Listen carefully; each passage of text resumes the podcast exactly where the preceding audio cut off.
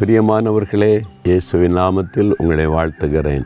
சந்தோஷமாக இருக்கீங்களா? தைரியமாக இருக்கிறீங்களா? இந்த இடம் வந்து நாலு மாவடியில் எங்கள் பண்ணை வீடு அதனுடைய விளாகத்தில் இருக்கிறேன். இந்த இடத்துல எத்தனையோ முறை ஆண்டவர் என்னோடு பேசியிருக்கிறார். அந்த நாட்களில் எங்கள் அப்பா அம்மா இந்துக்களாக இருந்தாங்க. ஒரு பக்கம் அவங்க பூஜை பண்ணுவாங்க ஒரு ரூமில். அடுத்த ரூமில் நான் ஜெபம் பண்ணுவேன்.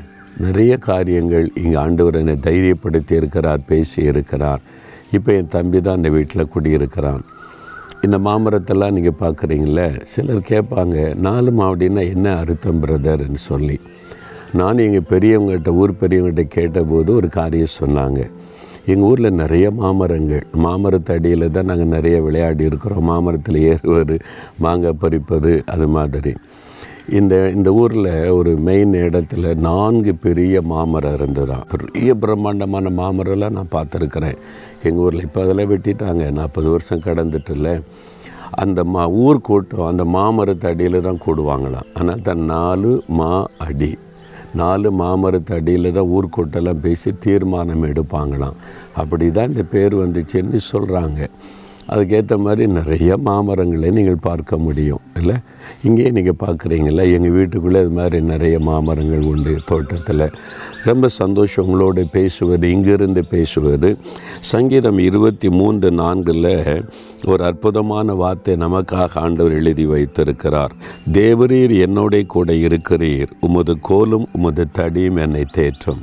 ஆண்டவர் நம்ம கூட இருக்கிறதுனால ஒரு மெய்ப்பெண் ஒரு கையில் கோல் இருக்குமா ஒரு கையில் தடி இருக்குமா?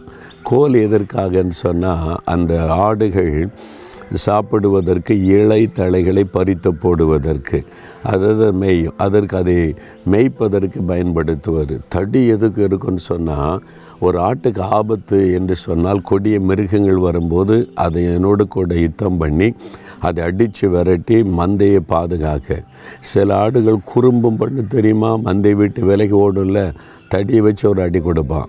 அதே மாதிரி தான் ஆண்டவர் நம்மை போஷிக்கிறவர் அழகாய் நடத்துகிறவர். நமக்கு விரோதமாக சத்துரு வந்துட்டு அவர் கோபத்தோடு எழும்பிடுவார் அவங்களெல்லாம் நம்மளை தொட விட மாட்டார். அதே சமயத்தில் நம்ம தப்பு பண்ணி அவரை விட்டு விலகிறோன்னு வைங்களேன் அவர் சிக்ஷிப்பாராம் அடி கொடுத்து ஒழுங்கா போ அப்படின்னு சொல்லுவாராம். எவ்வளோ நல்ல மெய்ப்பை நமக்கு இருக்கிறார் பார்த்தீங்களா?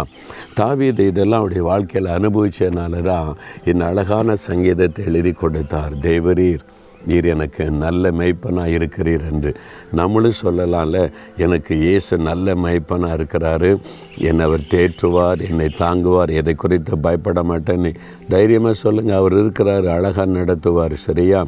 தகப்பனே எங்களுக்கு நீர் நல்ல மெய்ப்பனாக இருக்கிற அன்பிற்காய் ஸ்தோத்திரம்.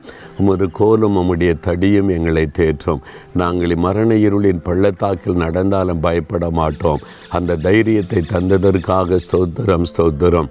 இயேசுவின் நாமத்தில் ஜெபிக்கிறோம் பிதாவே. ஆமேன் ஆமேன்.